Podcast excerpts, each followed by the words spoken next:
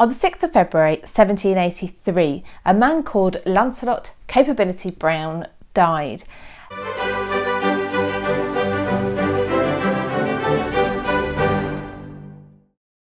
Now, Capability Brown, as he is more popular, popularly known, was a garden architect, if you like, or landscape architect, responsible for some of the amazing gardens in our uh, stately homes and on our estates in England.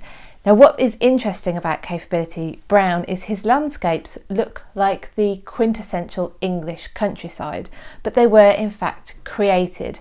Lakes, uh, forts, hills, rolling countryside, Capability Brown was responsible. And he's, he got the nickname Capability because he could see the capability in the landscape. He, we would call it sort of potential. He could see the potential in the landscape.